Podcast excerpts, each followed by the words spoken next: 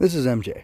I love Tokusatsu, and right now I want to talk to you about Ultra Fight Galaxy 10. This is Ultra Fight Galaxy New Generation Heroes, uh, episode 10. Uh, these are my thoughts on it, basically.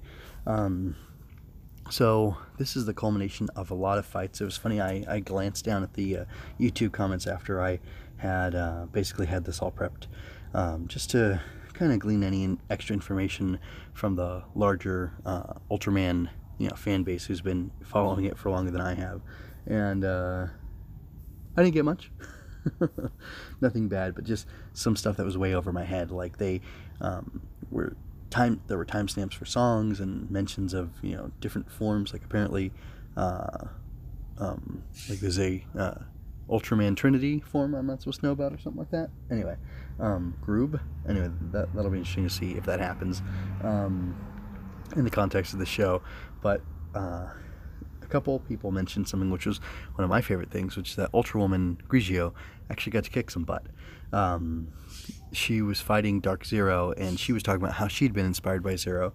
And while her color timer is still flashing, which is a you know big bad for Ultra people, um, Ultramen and women alike, uh, she um, puts out a volley of attacks on this guy, and she sends him back a good ways, and then after that, uh, this really cool thing happens where her color timer kind of glows and she glows, and all this energy comes out and it goes over to her brothers, and uh, it refills their color timers, and they're able to stand and fight again. And the coolest thing, um, which I don't know why I hadn't thought about this or why it was so surprising to me, last episode we saw Ultraman fusions, and uh, these guys fuse too. Um, something really cool about when Rosso and Blu uh, fuse, which I think they become Ruebe, but I don't know for sure because uh, it was a little hard to hear exactly what they were saying, and I had the subtitles off. Anyway, uh, their fused form looks a lot like Grigio. There's um, the more of the silver and orange, and I think she's got some black on her that they have as well. And it was really cool to see. And I think maybe because I have kids, um, it was interesting to see. Uh, like it was called out by one of the other ultras that this you know bond of ultra siblings is what uh, was able to overcome and it was just really neat to see you know these guys are trying to rescue their sister and she's trying to save them as they're you know against the ropes and really getting trounced by uh, i guess uh, dark zero. Um, ultra dark killer was there too but then you know dark zero was beating them pretty badly uh, or the two of them were.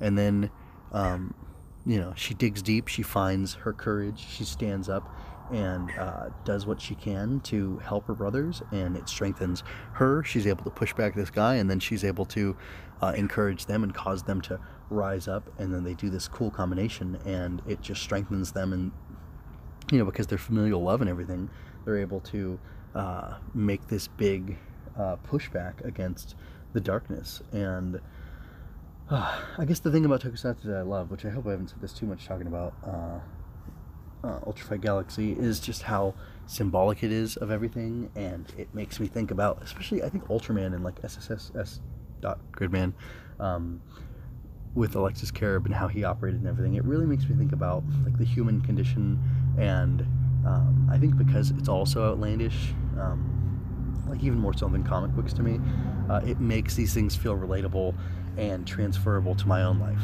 um, or to real life. You know, you can see these struggles that the heroes go through. You can see, you know, the depravity of the villains and ascribe that to different things in your life and really draw inspiration from them. And uh, it's really neat. So anyway, cool fights, cool combinations, cool new power ups. Um, and then Ultra Dark Killer still gets to be really cool because even though uh, I guess Ruebe is you know fighting against him uh, and he's all powered up, uh, he still deflects their big attack, which they have this cool chakram weapon that they use, which it's funny the ultras like their weapons just come out of nowhere, which is kind of fun. Um, anyway, uh, but Ruebe is using this, uh, you know, chakram, and he it's got like all this you know rainbowy effect to it, and it's like a saw blade, and anyway, all, all these cool things. He's using it to fight him, and he uh, he's beating him up with it pretty good, and then he tosses it at him, and then uh, Ultra Dark Killer just deflects it, and then there's this massive explosion behind him, and just it's just they're doing a really good job of setting this guy up as someone imposing and powerful, and you can see just how much of a struggle uh, the Ultras are going to have against him, and and the, what they have been having, but like I he, he's not done. This fight is not over, and um, I wonder how many more episodes are just are just going to be combat and you know wrapping up this fight. Anyway, that's all I have to say for now. Going Ultra can be found on YouTube, iTunes, Google Play, Stitcher, and mjmunoz.com slash GU. I'm an aspiring author who will gladly accept your financial support through coffee. You can also check out my Redbubble store.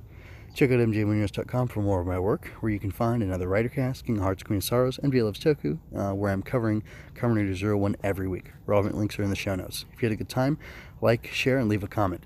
Subscribe ring that bell to keep up with me as I explore more Ultraman. And remember, you don't have to shout Henshin to be a hero.